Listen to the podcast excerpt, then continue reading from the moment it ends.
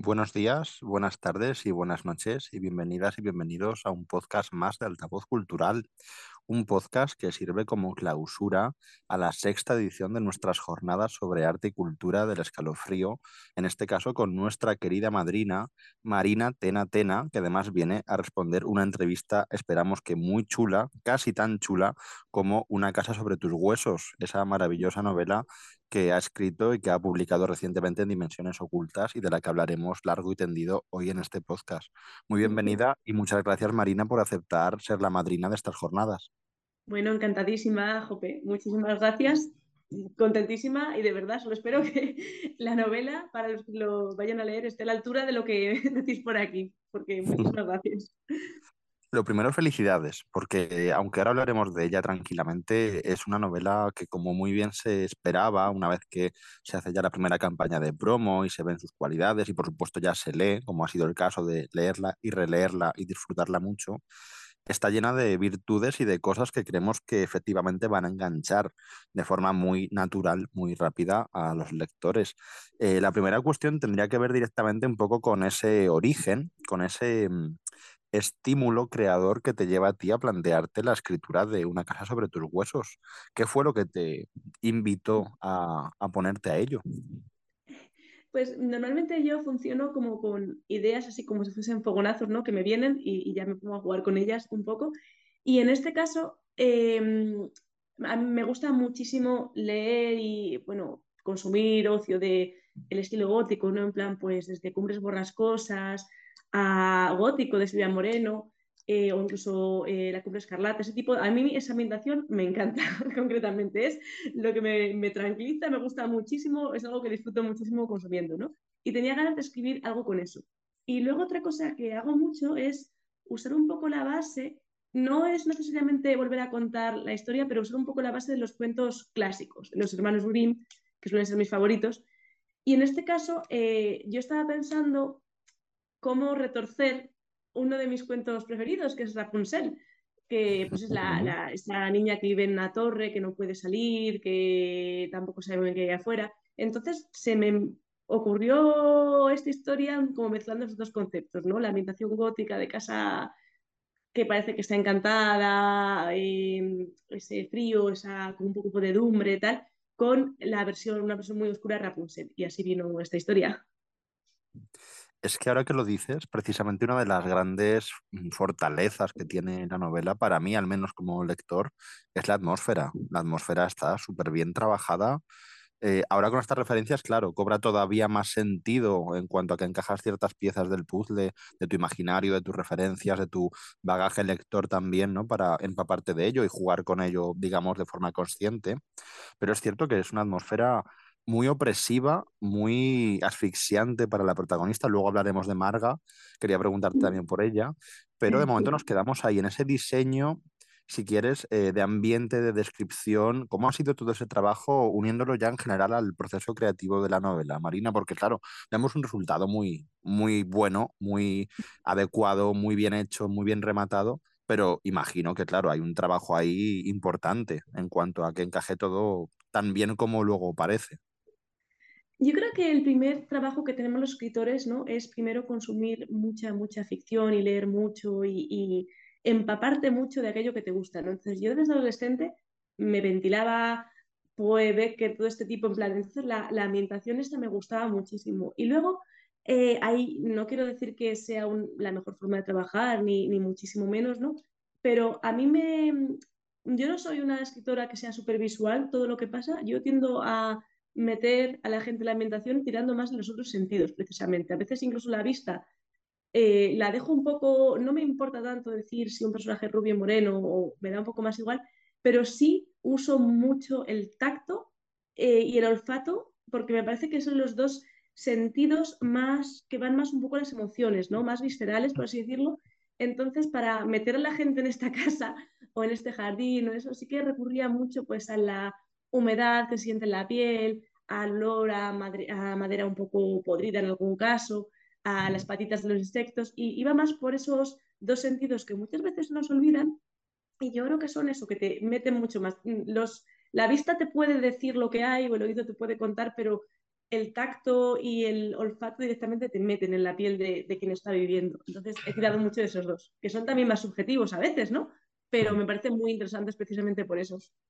Sin duda, además tienen, yo vamos, estoy plenamente de acuerdo, tienen esa capacidad inmersiva todavía mayor, pero sí que es cierto que es complicado dar con autoras, autores que tengan esa capacidad para expresar adecuadamente o para servirse del tacto o del olor, de la textura, de, de toda esa bueno, esa gama que podemos percibir a través de la piel, del contacto y demás, eh, para crear una atmósfera así. Y ha sido muy interesante también descubrirlo y, empaparnos de ello en, la lectura de Una casa sobre tus huesos, porque efectivamente mmm, hacía frío, para el lector hacía frío, había humedad, había un ambiente muy hostil, había una soledad que era cada vez más creciente en algunos puntos, eh, daba sensación de un lugar muy inhóspito, muy desangelado propiamente, y contrastaba mucho, por ejemplo, en los momentos en los que Marga está sola, propiamente haciendo todo lo que luego hace, y no vamos a, a spoilearlo aquí, por supuesto, pero eh, contrastaba mucho esa soledad cuando eh, sí que tenía la compañía del padre era otra gran figura de la novela, podemos decir, y ahí había como un, bueno, pues un candor mayor, había un, una sensación más estimulante de, de, calidez, etcétera. Y claro, eso es muy difícil de lograr. Yo esto lo, lo, he agradecido mucho, de verdad, y te lo digo también ahora públicamente en este podcast, porque me parece muy difícil, primero poco habitual, efectivamente, es, es original en este caso, pero además el que esté tan bien hecho, eso me parece una virtud tremenda. Pues muchísimas gracias. La verdad es que me, mm, me gusta mucho jugar con este tipo de sensaciones, este tipo de atmósfera. Yo soy, he escrito muchísimos relatos y los relatos yo creo que aparte de, bueno, ser una, una forma narrativa así, eh, pues muy, eh, muy precisa, ¿no? Que sirve para trabajar algo, creo que ayuda mucho a, a practicar, ¿no? En plan de quiero meter eh, eh, quiero ver cómo funciona meter este elemento aquí o quiero probar a jugar con ese narrador. Entonces al final eso te va dando herramientas conforme vas haciendo, escribiendo una vez, otra, te tiras para adelante, ¿no?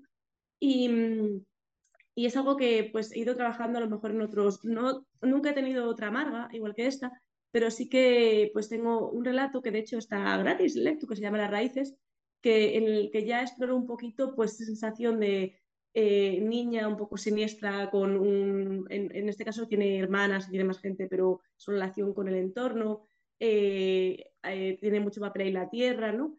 Y yo creo que luego también a la hora de ambientar o meter a alguien algo en esta historia, como que va muy bien centrarte en lo concreto.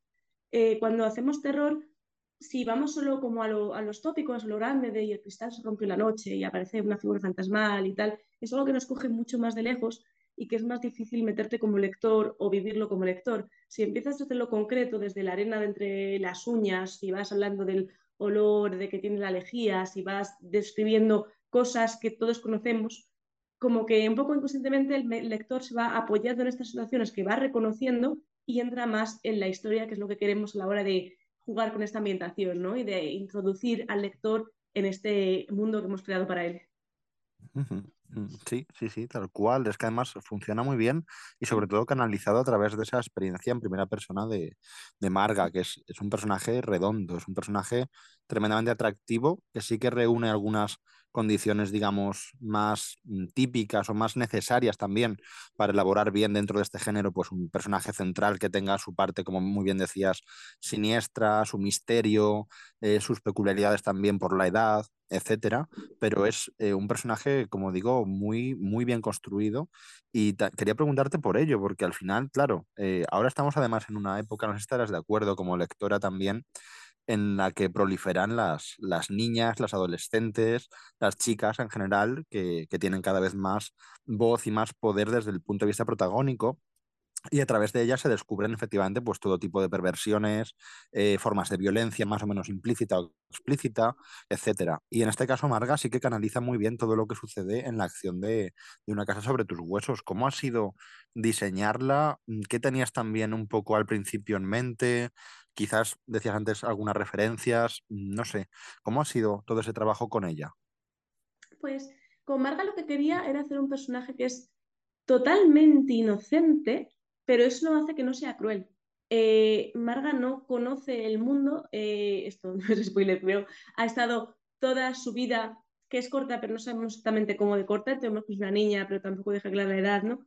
Sin salir fuera, sin hablar con nadie más allá de su padre y sus muñecas, sin conocer nada del mundo más allá de la casa y encima eh, con la certeza, ella vive con esta certeza de que el mundo se va a acabar algún día y quedarán ella y su padre en la casa. Entonces, realmente es muy inocente, pero eso no la exime de, eh, de no tener cierta, em, ella no tiene cierta empatía en ciertos momentos y va haciendo cosas crueles en mayor o menor medida todo el rato, como sin ser consciente de todo, tampoco del daño que hace o que sin importarle demasiado, ¿no? Y mm, así que estoy muy de acuerdo que ahora hay como mucha proliferación de, de, chicas, mujeres, ancianas, en, y como más en el, en el papel protagónico, ¿no? Porque muchas veces se ha visto, pues eso, la anciana, pues como el resplandor, que te da miedo, ¿no? La niña de la curva, tal, y poco a poco a veces empezamos a poner más el, el foco en ella. A mí me parece pues súper interesante porque durante mucho tiempo el protagonista siempre ha sido, casi siempre ha sido un hombre, un hombre y les, las mujeres tenían o papel de damisela en apuros o de mala malísima, que es mala porque le han roto el corazón, ¿no? Y realmente pues las mujeres siendo la mitad de la humanidad tenemos muchas más eh, facetas y posibilidades que mostrar y tal, y yo creo que ahora se está viendo mucho más y ya me, como lectora me encanta, como autora lo aprovecho también, ¿no? Porque al final hay, hay pues, tantas historias de contar como de, de cualquier otra realidad. Además, yendo un pasito más allá en esa proliferación femenina que decimos en cuanto a figuras de, de las propias obras y, tan principales como es aquí Marga, eh, yendo un pasito más allá, como decía, mm, llegamos a la relación materno-filial, porque también, bueno, primero paterno-filial y luego la extrapolamos sin tampoco desvelar mucho a la materno-filial, que es la que realmente constituye el trasfondo de, de una casa sobre tus huesos y que también está muy ahora mismo en boga desde muy diferentes puntos de vista, de diferentes perspectivas. Ya mismo eh, aquí en las, en las jornadas del escalofrío hemos tratado esta semana un artículo muy importante sobre Madres Oscuras, que tiene que ver con la antología que sacó Horror Blackwick, que se ha, se ha ocupado nuestra compañera Clementine Lips en hacer un artículo sobre ello. En esta, eh, bueno, vuelta a una tradición, como muy bien decías, de mujeres oscuras, malvadas, perversas, pero con mucha más importancia desde el foco protagónico, ¿no? Y en este caso sí que vemos una vuelta de tuerca brutal en esa relación entre Marga y su madre. Eh, no nos meteremos demasiado ahí, si te parece, pero sí que querría plantearte un poquito esa cuestión de cómo ha sido pensarlo como concepto familiar, porque claro, es una novela eminentemente familiar, podríamos decirlo de forma también muy resumida, ¿no? Pero eh, creo que desde luego el pilar clave para entender la obra y también para empaparte y para sufrir con ella y pelearte con ella es esa vuelta de tuerca que haces a la familia. Sí, eh, el tema de las madres me gusta, me fastidia muchísimo, es algo que le he dado muchas vueltas. Durante un tiempo yo me gané el apodo de tener malas madres, que las tengo, pero porque me parece que, que en ficción, si haces un padre malo, no llama tanto la atención como cuando haces una madre mala. Y al final es eso, las mujeres podemos ser buenas o malas igual que los hombres, ¿no? Y tener un hijo no te va a santificar. Y sin embargo, en cuanto a ficción, la figura de las mujeres que son madres se ven muy reducidas normalmente a ser puramente madre y, cuidar del niño y como que ya se anulan un poco como persona, que yo creo que es algo que pues culturalmente se ha visto así durante mucho tiempo, ¿no? En plan de, pues durante, eh, cuando tienes hijos ya estás, son el centro de tu mundo. A día de hoy todavía, eh, hace relativamente poco, vi un cuadro que decía, ser madre es dejar de la foto para convertirte en el marco. Y pero es que yo sigo siendo una persona, ¿no? Entonces, eh, en el momento en el que una mujer es madre, si era una persona buena va a seguir siendo buena, si era mala va a seguir siendo mala, si era regular va a seguir siendo regular, no hay santificación, no ascendemos de plano, no, no cambiamos, ¿no? Entonces, yo que escribo terror, eh, me gusta mucho a la hora de escribir más pensar qué tipo de persona era esta antes de, y pues si era una mujer ligeramente egoísta, puede ser egoísta, incluso aunque sea sobre con sus hijos, puede ser egoísta hacia el resto o hacia sus propios hijos, ¿no? Y creo que es una figura pues que debería tener más representación, porque al final qué porcentaje de la población son, madres, ¿no? Y no tan encasillada en una madre tiene que ser pues amantísima. Pues, pues hay, hay, muchos tipos. Y choca mucho más eso, ¿no? Cuando a nadie le choca que si el Cid tenía dos hijos siguiese matando gente, bueno, matando gente, ¿verdad? En la, en la guerra, las batallas y siendo el héroe. En cambio, sigue chocando que una un personaje femenino que tenga hijos siga viviendo su vida, ¿no? Es como, uy, no mm, debería de estar como pues como sociedad tendemos a pensar que debería dejar un poco todo eso y centrarse en sus hijos.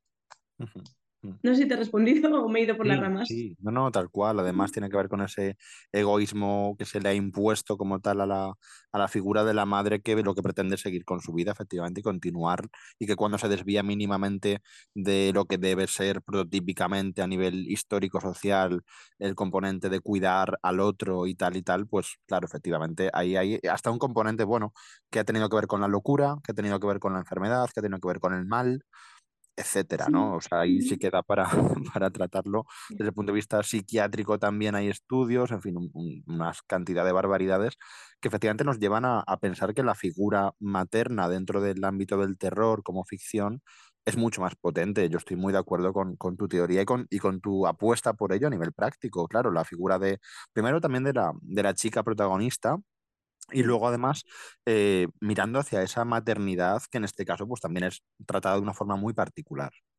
Sí, aquí no, no sé cómo decir, sin entrar mucho en spoilers, la verdad, pero eh, aunque parece, la, la, en la historia está pues, las relaciones del padre y la, y la niña, pero la figura de la madre, que al principio es nuestra mención, va cobrando fuerza, ¿no? Y, y es importante hacia, para la historia, para que la historia cierre del todo.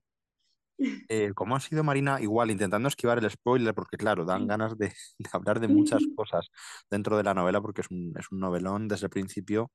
Y uno de sus puntos fuertes también es cómo está cocinada. O sea, empiezas, te va atrapando, lo que decíamos de la atmósfera, la habitas. Yo tenía de verdad, ¿eh? no, no por, por halagarte sin más ni muchísimo menos, de verdad que sentía eso, lo que te he dicho antes, de que habitas ese espacio común a los protagonistas, y van sucediéndose las cosas, ¿no? Y claro, va increciendo. Por eso no quiero eh, destripar nada ni hacer un spoiler salvaje, pero sí que es cierto que va pues de menos a más, se va poniendo la cosa un poquito, en fin, eh, curiosa, vamos a decir. Y claro, hay un gran clímax. Al final yo creo que uno de los de los broches más potentes que yo he leído últimamente dentro del género, eh, por original, por mm, pura potencia, por fuerza discursiva, por cómo está expresado, también por la sensación que te deja al terminar la obra. No sé, es una mezcla de, mm, de emociones, es complicado explicar, ¿eh? de verdad que lo voy a intentar, pero es como que te deja, bueno, pues esa parte más, no triste, a lo mejor no es la palabra, pero sí ese, esa cosa agridulce. y luego, ¿no? Claro, eso, y es, un es que es un gran final, sí. ¿Cómo, ¿Cómo ha sido elaborar todo ese camino? Si tenías en mente primero el final y querías llegar hasta allí, y en base a ello también has construido ese espacio previo o cómo ha sido llegar a, plantearlo para que encaje todo también y, y acabes pues en lo alto. muchísimas gracias. Pues eh, sí que tenía claro este cómo iba a acabar. De hecho, tenía clara la última frase, incluso antes de ponerme a escribir el, libro. Y eh, cuando escribo, depende, yo creo que el terror depende un poco del formato. Cuando es una novela más larga, sí que tienes que meter altibajos porque es muy difícil, pues en un libro largo eh, como It o como pues a lo mejor el de Amigo Imaginario, meter excepto el rato en tanta tensión, es que no se puede sostener una historia. Pero esta es una novela corta y el formato me permitía hacerlo todo como hacia la tensión, hacia la tensión y que al final se, se acelerase todo. Entonces, al principio sí que los primeros capítulos quería presentar a Marga, presentar la casa, meter un poco al lector dentro de ese ambiente y que viviera un poco la normalidad, por así decirlo, porque no es normal, ¿no? De Marga, antes de que ya empezasen las, eh, las pequeñas cosas que va haciendo que todo se desate y que ya tenga que actuar, pues cada vez más y ya al final, pues como llega un punto de, no retorno, ¿no? Cuando Marga se empieza a hacer ciertas preguntas o tal, ya no puede quedarse quieta como ha habido hasta ahora y tiene que seguir adelante porque no puede seguir ignorando todo lo que no ha querido ver todo este tiempo, ¿no? Entonces, al final es como un poco inevitable, como un tobogán y ya has cogido velocidad y tiene que, acabar. Claro, sí. Además, si me permites, creo que también está en una medida exacta, ¿eh? a nivel de extensión. Creo que es una obra que acaba cuando tiene que acabar, que acaba como debe en este sentido. Creo que es, como te he dicho, un gran final.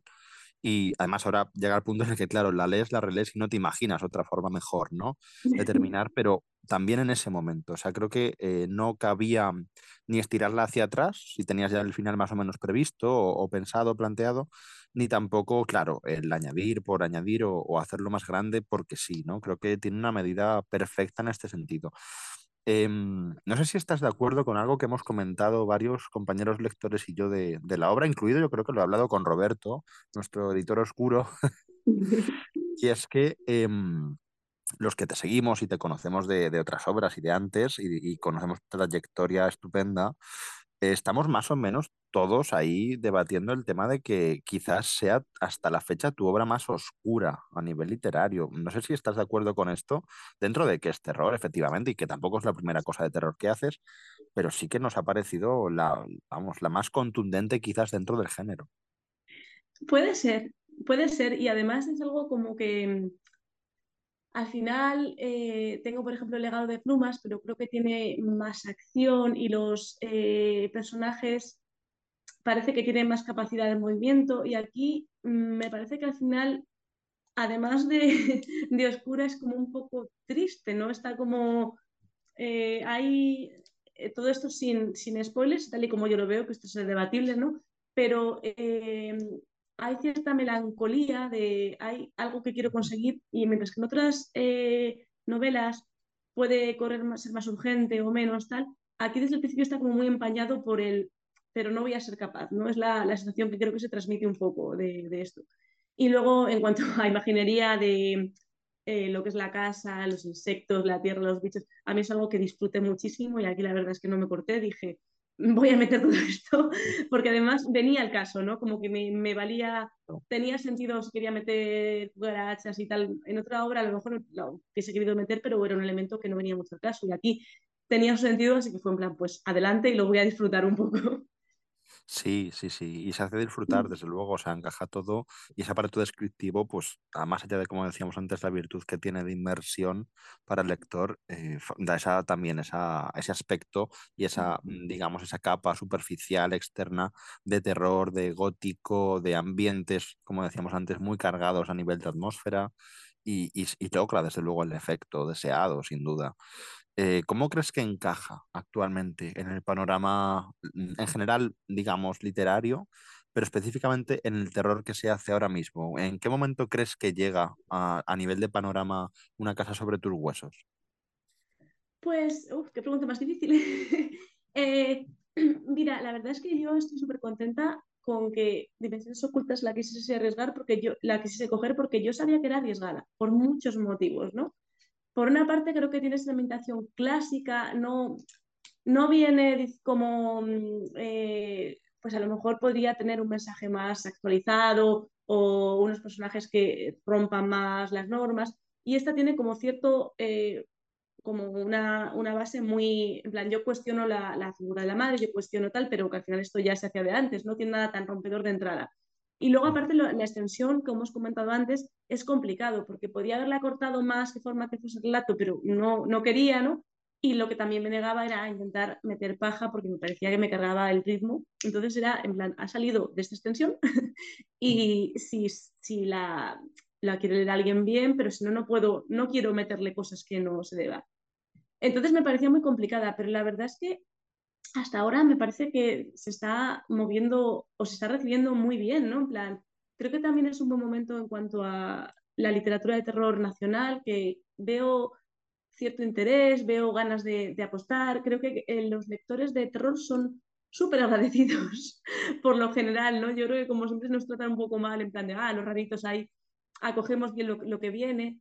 Y, y, no sé, en plan, no te sé hacer un, un análisis súper eh, del momento y tal, porque hay muchas novedades, pero sí que me parece que la, la gente que lo está leyendo es, está recibiéndola muy bien y, y la, la, editorial está apostando por ella eh, mucho. No sé, estoy, estoy muy contenta con lo que me está llegando ahora mismo con, con esta novela, porque además fue algo que yo disfruté muchísimo escribiendo, pero dije, bueno, esto lo escribo un poco para mí, si a nadie más le gusta, así es, yo me he quedado a gusto. Es de lo poco que cuando acabé dije, estoy como orgullosa de haber escrito esto. Así que ver que hay otra gente que le está gustando y que lo están recomendando y tal, me hace, me hace muy feliz.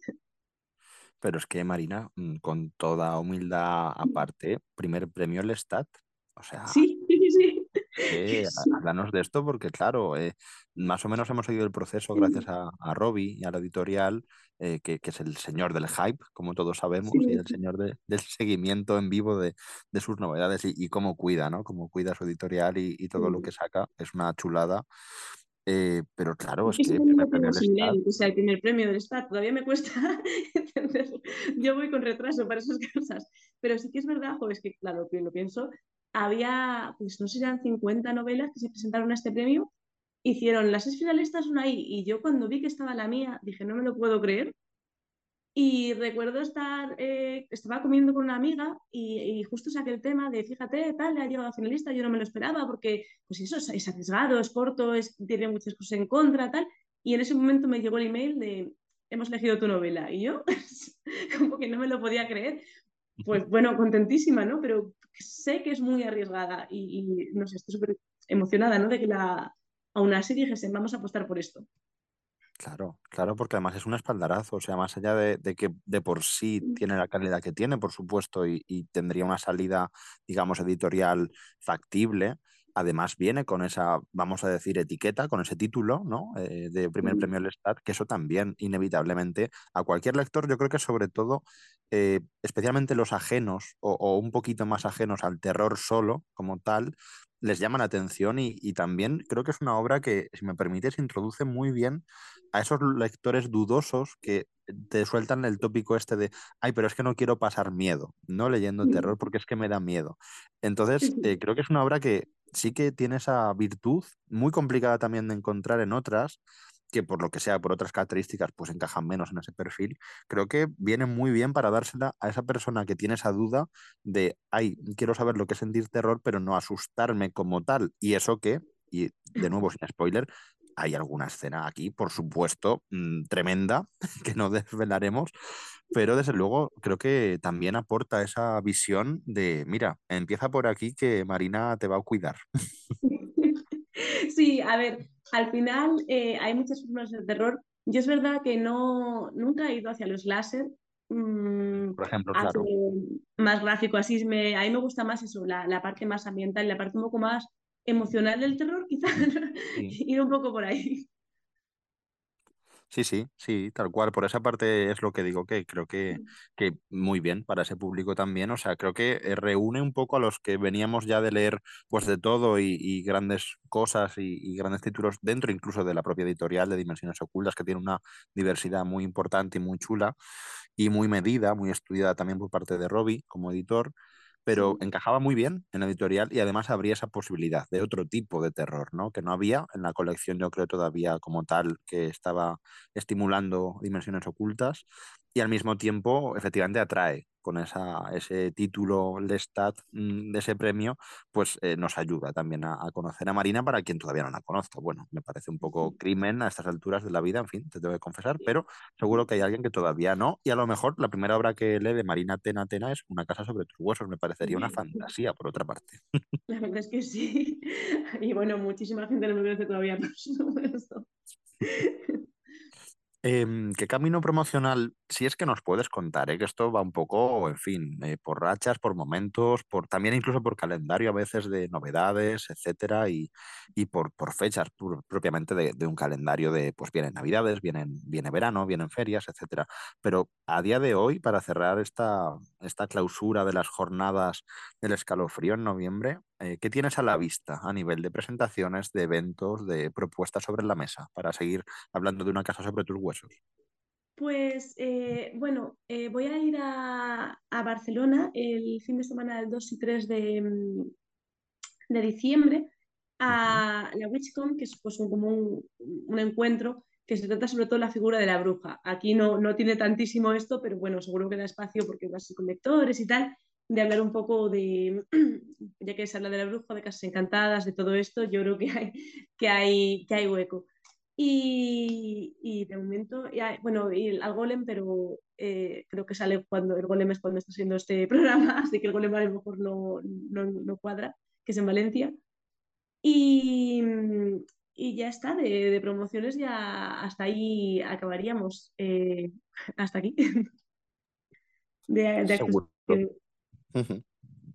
No, que seguro que además en 2024, vamos, eh, prevemos verte por ferias, firmas y, y demás, porque Espero que sí, primavera. espero que sí. Además, eh, va, voy a sacar alguna, alguna cosa, ya está confirmada y tal, así que en principio de 2024 hay, hay más. Qué bien, qué bien, qué ganas y qué ganas mm, egoístamente de verte por Madrid. Yo necesito una firma en el libro y, bueno, será un placer acogerte y recibirte y, y disfrutar de, de ti en persona también, presentando, hablando de la obra y dedicando esas firmas y esos, ese cariño, ¿no? que, que siempre se devuelve en, en las dos direcciones cuando encajas con un lector, con una lectora y, Sí, y se crea ese vínculo tan especial. Mm. la verdad es que sí, porque además es escribir, estás tú con tus apuntes, tu ordenador, tu música y ya está, es totalmente solitario, ¿no? Y la parte de encontrar en eventos y que hablar con alguien, eh, bueno, yo me pongo muy nerviosa, pero es algo que disfrutas y luego vienes como con las pilas recargadas y ganas de seguir y todo eso. Así que, bueno, en cuanto nos veamos, todo lo que queráis hablar, todo lo que decirme, yo encantadísima, que joder, es un momento muy bonito ¿eh? para los escritores. Será un placer y igual que ha sido un placer, de verdad, Marina, este, este podcast. Ha sido un placer tenerte por aquí por altavoz, eh, considerarte, por supuesto, como teníamos previsto desde que leímos la novela, en fin, ya se puede desvelar que teníamos muy claro que queríamos a la madrina y al padrino. Y venían en el, en el pack, en este caso, de Dimensiones Ocultas, la autora Marina Tenatena y, y Roberto Carrasco como, como padrino. Ha sido un placer de verdad tenerte en esta entrevista. Muchas gracias por contarnos tantas cosas tan importantes, además, sobre una casa sobre tus huesos. Muy recomendada. En fin, creo que a estas alturas de, del podcast queda más que evidente que recomendamos muchísimo su lectura para nuestras y nuestros oyentes, por favor. Y te deseamos todo lo bueno. Muchas gracias por venir por aquí, por tu tiempo y por tu literatura, siempre. Oh, muchísimas gracias de verdad por invitarme, me hace mucha ilusión ser la madrina y, y, más de algo que tiene que ver con terror, ¿no? Eh, que es bueno, mi género del corazón. Y, y a las preguntas y a todos los que nos estén escuchando, muchísimas gracias por pasar este ratito con nosotros y que, vamos, me he sentido súper a gusto hablando del libro, así que las veces que queráis. Pues muchas gracias y un abrazo enorme para ti y muchas gracias también a nuestras y nuestros oyentes por acompañarnos toda esta semana tan especial sobre el escalofrío, un año más, la sexta edición. Prometemos muchas más y con invitadas tan chulísimas como Marina Tena Tena y nos escuchamos muy pronto. Un abrazo enorme.